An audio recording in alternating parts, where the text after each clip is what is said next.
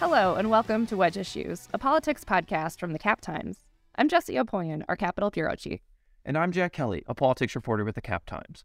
In less than a month, Wisconsinites will elect the next justice of the Wisconsin Supreme Court. The race pits Milwaukee County Judge Janet Protasiewicz against former state Supreme Court Justice Daniel Kelly. The race, which has seen record setting spending and is becoming more contentious every day, will determine whether conservatives or liberals have a majority on the court. We sat down with former Justice Daniel Kelly, the race's conservative candidate, this week to discuss the race, what's at stake, and his judicial philosophy. Here's our conversation with Daniel Kelly. Justice Daniel Kelly, thank you very much for joining Wedge Issues. How are you?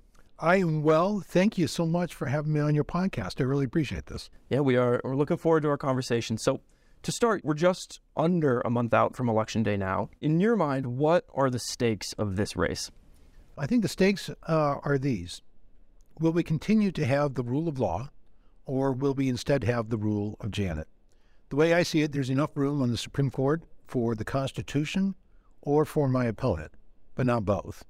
So uh, my concern is this: our Constitution has had a 175 year run so far, and the question before us is whether we're going to continue to have the Constitution there to protect our most cherished liberties or not. My opponent has made it abundantly clear that her plan, if she's elected, is to put herself above the law.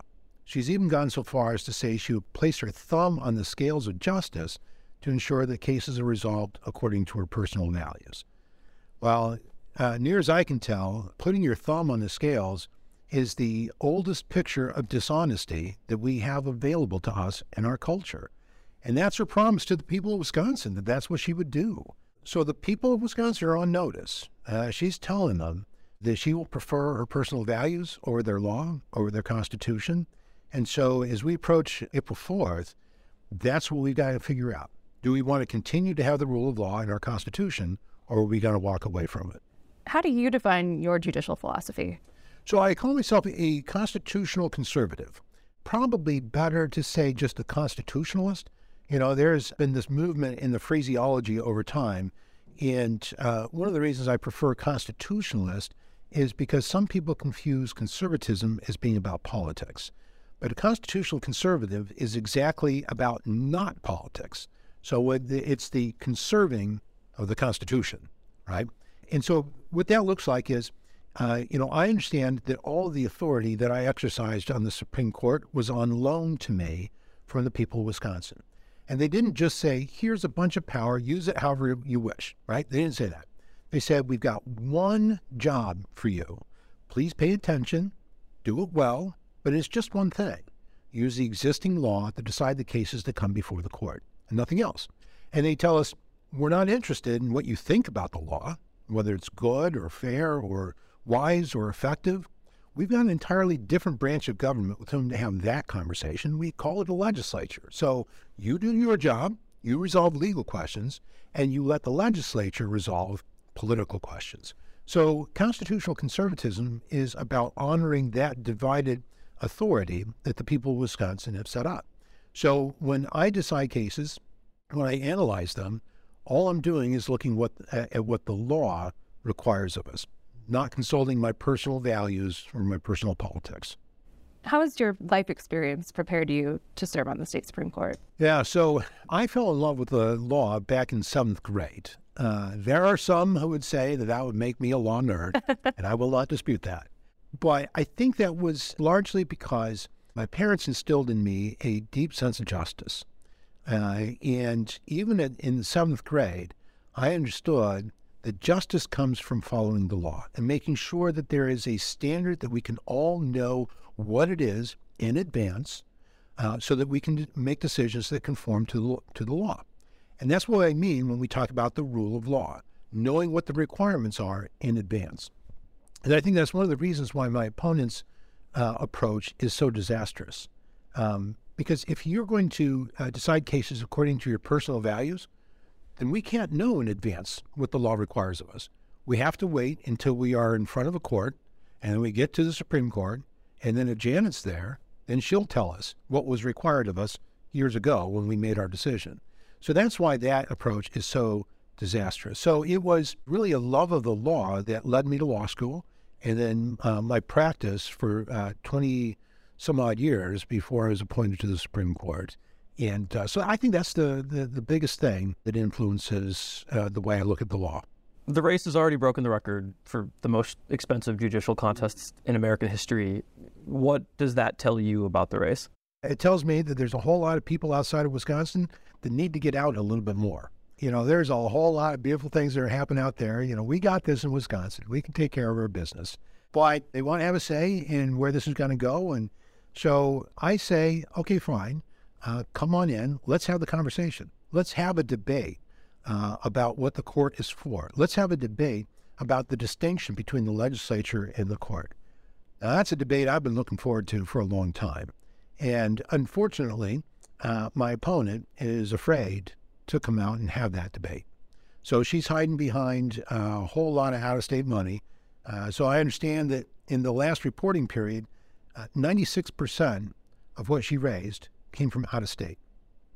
Now, what that tells me is that the good people of Wisconsin aren't buying the bill of goods that she's trying to sell. And I think that would become really apparent if we sat down in a debate. And I think that's why she doesn't want to debate. So we've had three debates already uh, that she has ducked.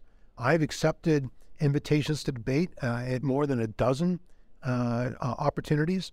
And uh, so far, Janet has said that she will grace us with her presence and only one.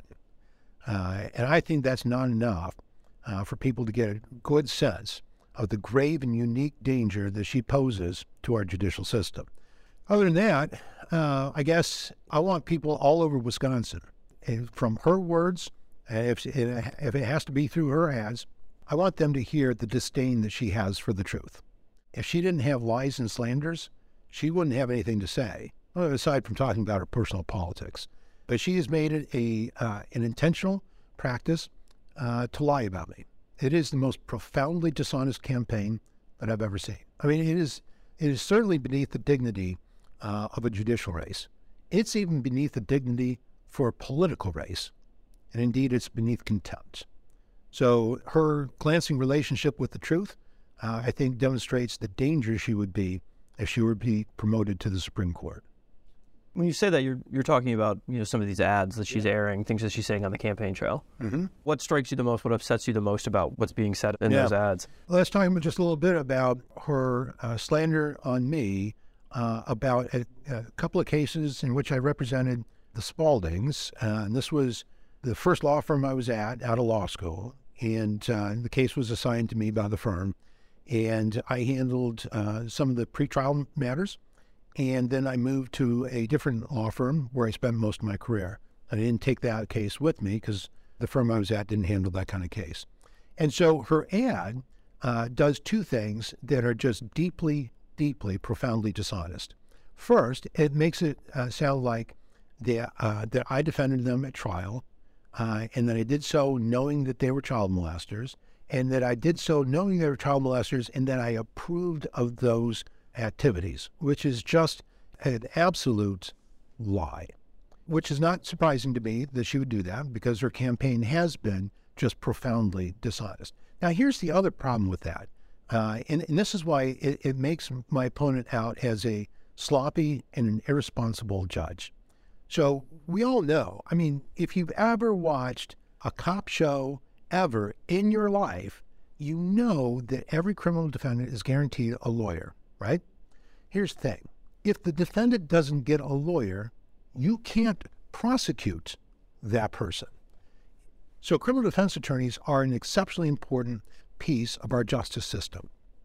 And so Janet is so focused on getting power and getting to the Supreme Court that she's willing to not only slander me, she's willing to slander every single attorney who handles criminal cases.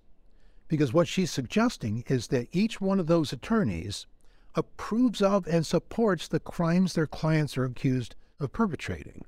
I can't imagine something more vile than suggesting that. Now, there are practical implications. Right now, the judicial system is grinding more slowly than normal, especially in rural, rural Wisconsin, because of the difficulty we've had in finding attorneys who are willing to represent criminal defendants. So along comes Janet, and she says, uh, all of those people that we're trying to get into the system to help the system work so that we can have these prosecutions, she comes out and says, "Oh, all of you people, you you are horrible people because you represent criminal defendants. And all of you attorneys, you actually agree with the crimes your clients are accused of committing. That's how sloppy and irresponsible my opponent is. And I find that to be a disgrace to the judiciary. I think another, we don't have to spend the whole time going over ads and, and attacks on you, but one that has stood out that I know your campaign has pushed back on is think there was another ad that said you were on the payroll for Wisconsin Right to Life. And I know Wisconsin Right to Life has said that you were never on the payroll. I think that was referencing a letter from some years ago when you were applying to be on the state Supreme Court when their executive director said you provided them great counsel over the years. Yep. Do you recall at this point what that would have been referencing? I, I don't. So it's entirely possible that uh, that they were a client at one point, but it must have been such a minor thing. I don't recall what it was. But again, going back to the utter dishonesty of my opponent, take a look at, I mean, just as just basic sloppiness. Either that or it's ignorance. So she doesn't understand, apparently, what it means to be on payroll versus having someone as a client. That's stunning to me. How is it possible that a sitting judge doesn't know the difference between clients and being an employee? I mean, that's I, I just that's shocking. And yes, she thinks that she's qualified to be on the Supreme Court. All right, so so she's sloppy and she's irresponsible, but just fundamentally dishonest. If she wants to go after me for specific work, tell me what it is that bothers you. Tell me what it is that bothers you. But again, she is attacking attorneys who take on clients.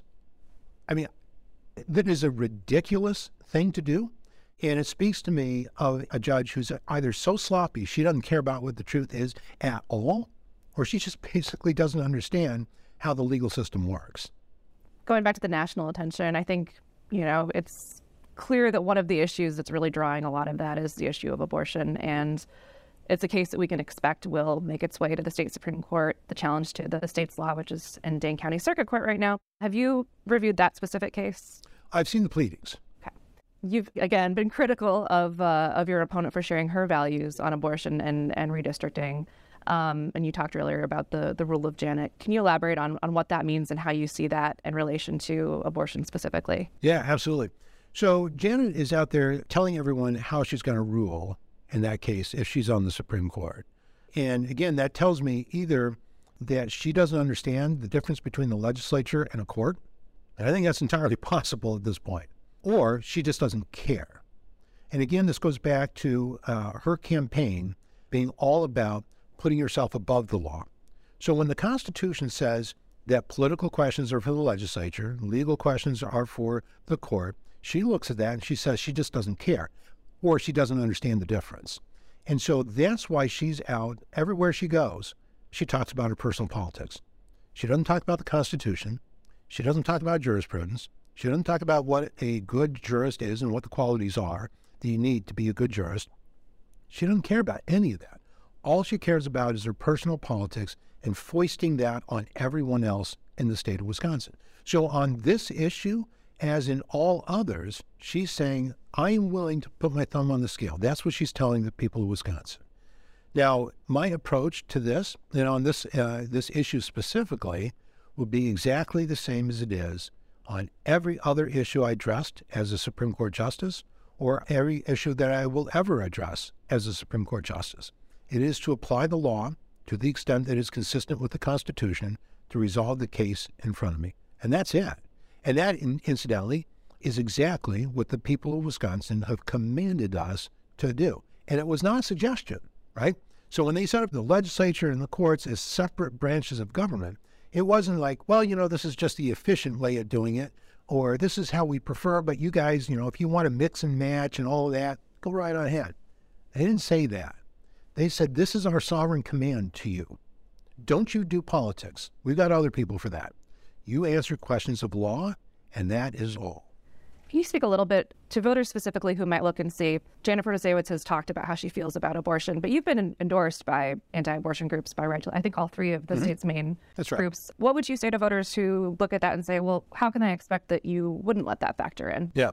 So a couple of things. One, and I think this is really important because again, my opponent is just being fundamentally dishonest about this. My conversations with each of these groups uh, were the same conversations I have with the rest of the people of Wisconsin. I go, you know, they want to talk with me about potential endorsement, and I say, okay, so here's the deal. This is my promise to you. I will apply the law to the extent that it is consistent with the Constitution without regard to my personal values or my personal politics. That's it, right? That's what I told them. That's what the promise was. They decided that they want the constitutional system to continue working. They want there to be a continued distinction between the court and the legislature. And that's why they endorse me. Not because they know how I'm going to rule on any given case, but because they want to make sure that our courts remain courts.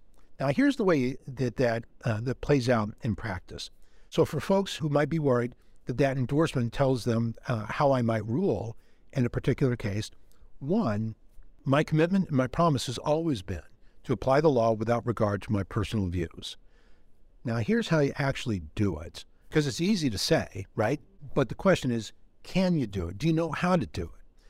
So I think there's a three step process. So, first, uh, you have to recognize that every judge who's ever sat on an American bench anywhere in the United States throughout our history as a country has had political views. Every single one of them. And if you ever come across a jurist that says he doesn't have political views, he's not being straight with you because he does. All right, so that's step one. You got to acknowledge that you have them. Step two is you got to commit to setting them aside to do the work of the court. And then step three, and I think this is probably the most critical, you got to have a methodology that allows you to do that. Because it's one thing to just say, yeah, I'll set it aside, but our politics are informed by some of the most deeply held values and issues that people have. And that just expresses itself as politics. So you've got to have a system that allows you to effectively set that to the side while you do the work of the court. Here's what that looks like. So you start with the law that's applicable to the case, whether it's a constitutional provision, a statute, a regulation, a common law, whatever it might be. You start with that, and then you use rigorous logic to move from those premises all the way down to the conclusion. And when you're done, you should be able to look back and see an unbroken chain of logic between the conclusion and the premises. And if you can, that's your guarantee the conclusion is commanded by law rather than influenced by personal view or, uh, or politics. Now, when there's a break in that chain of logic, that's when personal politics and values can start seeping in. So the work of the court um, is verifiable. You can actually look at the opinions and determine whether personal values have had an influence. Because you, you can you can watch, at least in the opinions that I write, you can watch the chain of logic develop all the way down to the conclusion. And this is one of the reasons why I have every opinion that I ever wrote as a Supreme Court justice on our website, justicedanielkelly.com, because I want people in Wisconsin to be able to go back and look at the work I have done for them as one of their Supreme Court justices and confirm that the law commanded the conclusion and that it was not infected by my personal views. So I think that's the way that plays out. And that's the guarantee to everyone who's concerned that personal views might be infecting the work of the court. Go back and look at my work, and you can verify that it didn't.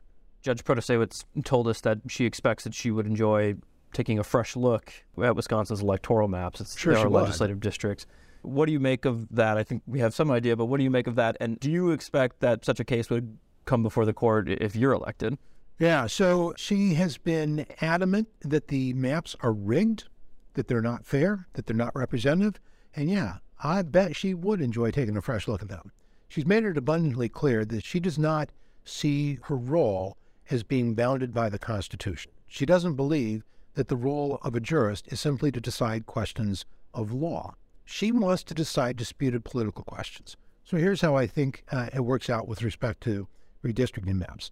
A district map is almost entirely a, an act of politics, right? And that's why the legislature is supposed to draw those maps because there's a whole lot of considerations that go into a whole lot of horse trading compromises and decisions about where the lines ought to go and how districts ought to be shaped and so on.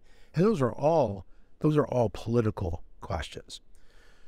So, as we talked about earlier, we've got two branches here in question.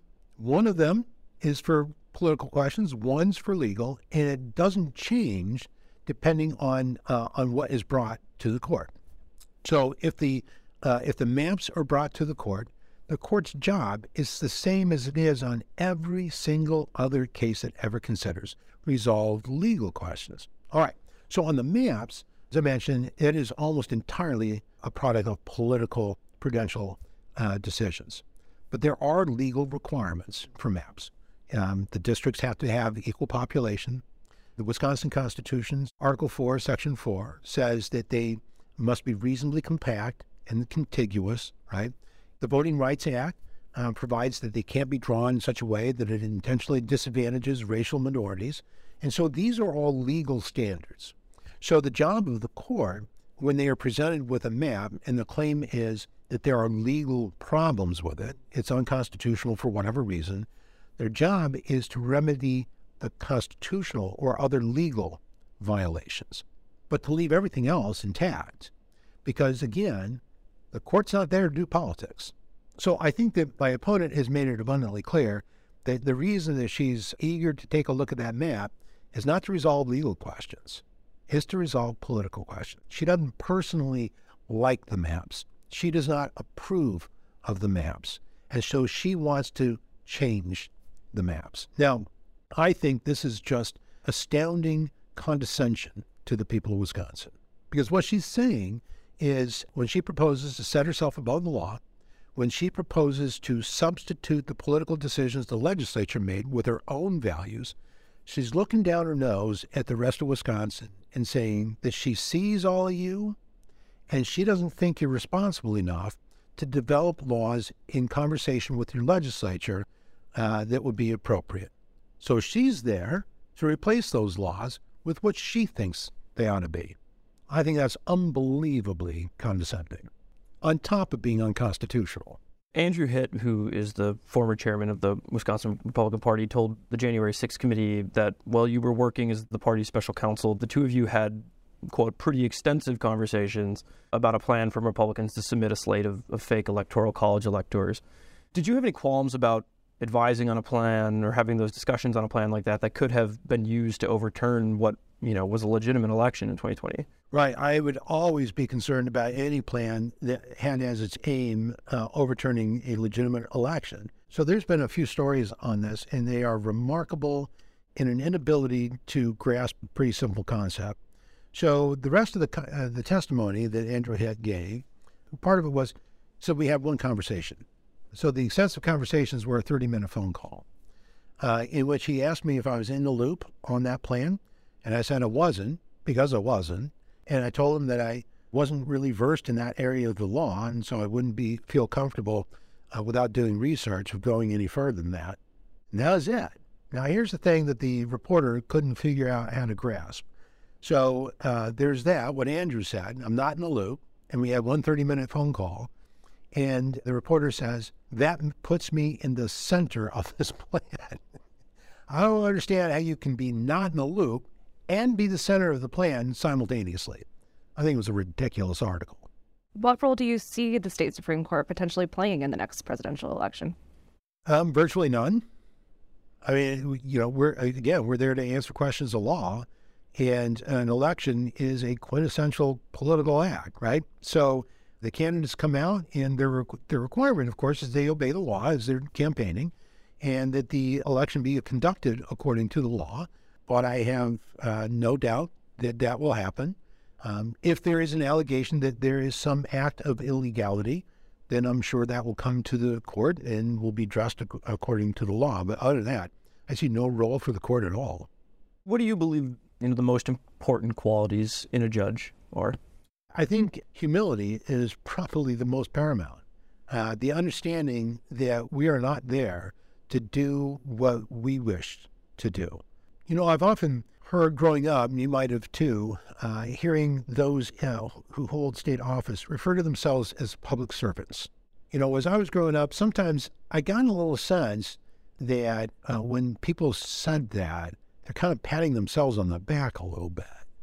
And I don't think there's any room for that. Public servant, this is the way I look at it. So a few years back, my wife and I were invited to a church service. It wasn't in our regular church, but my wife knows the pastor's wife, and they wanted uh, some folks who were in state government to come and be in their service. So we went, and uh, lovely service. At the end of it, I was out in the foyer talking with some folks, and the pastor came up to me and uh, he said, Justice Kelly, I want to thank you for being in our service today. It was great to have someone so important be here with us. And when he said that about importance, my heart just dropped. I said, you know, Pastor, can we rewind the conversation just a couple of seconds? I said, you know, I, I've often thought that where you rank is inversely proportional to the number of bosses that you have. Right? The more bosses you have, lower your rank. Fewer bosses you have, higher your rank. I said, Pastor, how many bosses do you have? He says, Well, I've got one. I said, Yeah? Well, I got six million. So between you and me, you outrank me by a whole heck of a lot. So, and that's the way this is supposed to work, right? So all this authority that I used on the Supreme Court, it was only on loan to me by the owners of that authority, the people of Wisconsin. And so I had six million bosses, and I understood my role was to serve them, to be a servant. Now, last I looked, there are no award shows for servants. Nobody rolls out a red carpet for servants. The best that can happen to you as a servant is at the end of the day, your boss looks at you and says, You did good. You can come back tomorrow. Right?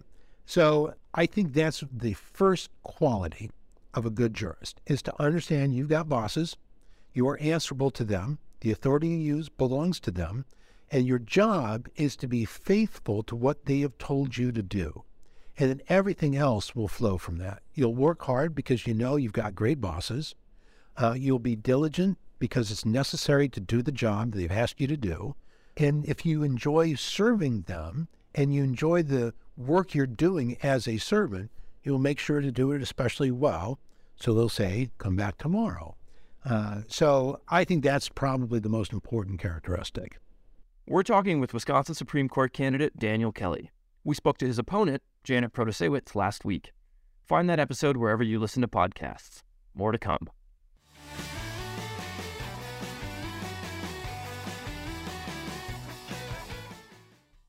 Wedge Issues is sponsored by Leopold's Books Bar Cafe, Madison's bookstore for night owls, serving craft cocktails, locally roasted coffee, and desserts every day from morning till midnight. More information at leopoldsmadison.com.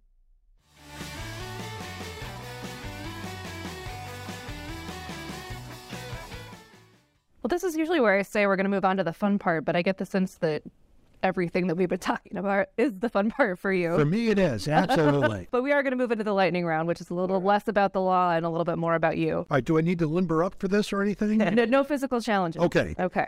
What's your favorite Wisconsin beer? Favorite Wisconsin beer? Now, now, see, this is a stumper. I got a taste of beer when I was, oh, I couldn't have been more than 15. So it was from my dad.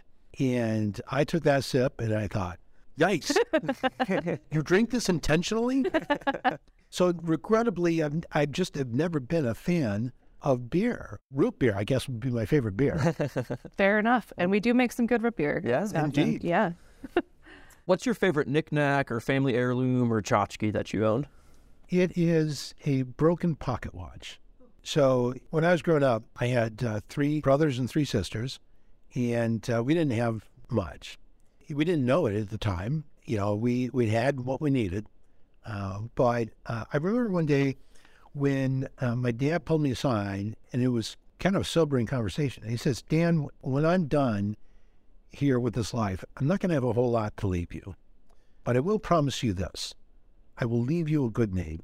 And a year after I graduated from law school, his comments came to pass and he didn't have much to leave me. A couple of cufflinks, a broken pocket watch, but he did leave me a good name. And every time I look at that broken pocket watch, I remember that conversation and his promise to me. It's come to be a stand in for that promise he made that he would leave me a good name. And it reminds me that that's what I want to leave my children a good name. You must be spending a lot of time in the car these days. What song or artist are, are you listening to right now? I wish I was listening to music. So Time in the car is split between telephone calls and then work. That has occupied me. And I'm a little concerned. Now, just so you know, I have a driver. So it's not like I've got the computer on my lap and the steering wheel and all that. But I want to be respectful of my drivers. I have music I enjoy listening to. It's probably pretty broad spectrum, but I don't know what their taste might be, and I don't want to have to inflict that on them. Sure. Well, what do you like to listen to? Yes. So as I mentioned, it is kind of a broad spectrum. It changes by the day. I think you get to a certain age, you enjoy the music of your youth. And so I've been listening to a lot of uh, 70s and 80s music. Now, not disco, other than Bee Gees. I love the Bee Gees. Okay. Uh, so, you know, there's a fair amount of that. You know how music works. There are things that uh, you hear them and they just instantly transport you to a certain time and place. And the more years you accumulate, I think the more you appreciate those specific times and places. So I enjoy revisiting those through music. And uh, so 70s and 80s uh, is great. But, you know, uh, one other uh, one other genre that I enjoy immensely is, turns out, is country music. My dad, uh, when he was a young man, was an honest to God cowboy. So he's uh, working ranches in Wyoming and Colorado, and eventually California.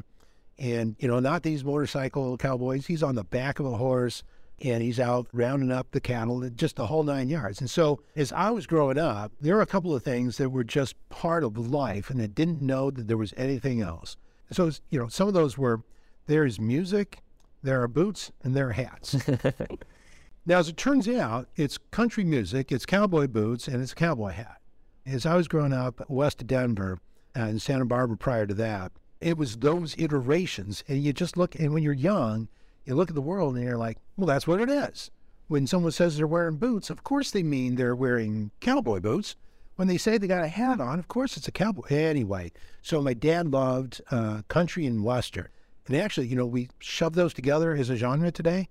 My dad would make a distinction. There's country and then there's western. and he loved western. So I grew up on Johnny Cash and love Johnny Cash. But then there's music that feeds your soul. So I love opera. There is nothing quite like that to suggest the beauty of uh, the divine.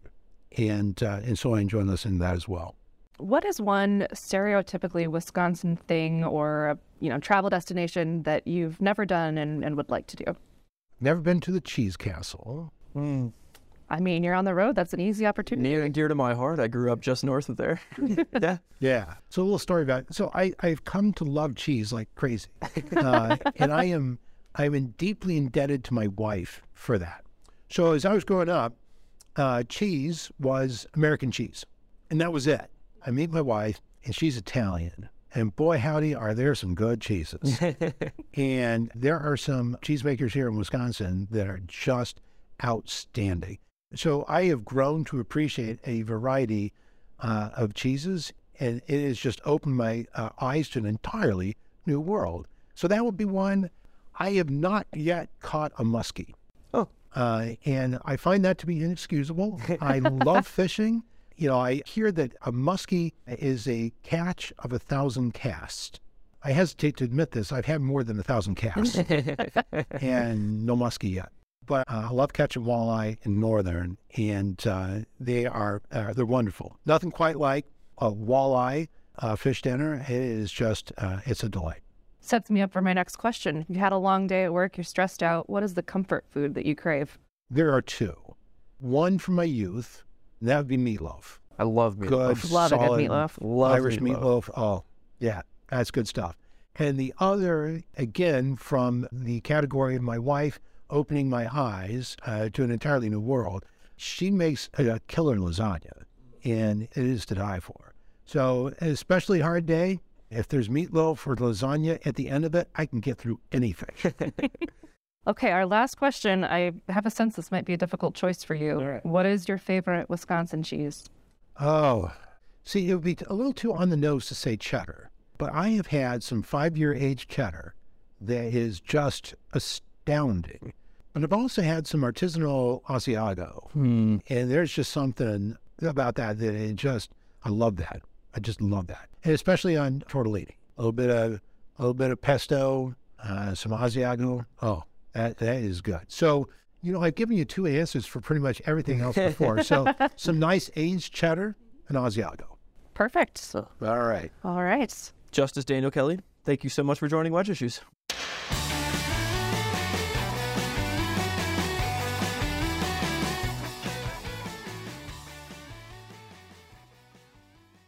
Thank you for listening to Wedge Issues. Our show is sponsored by Leopold's Books Bar Cafe and edited by Haley Bowers. Our intro music is Oh Wisconsin by Loxley. We'll have new episodes every other week. If you like what you heard, hit subscribe, rate us on Apple Podcasts, and tell a friend. And if you haven't already, sign up for Wedge Issues, the newsletter, at captimes.com slash newsletters. I'm Jessie Opoien. Thanks for listening.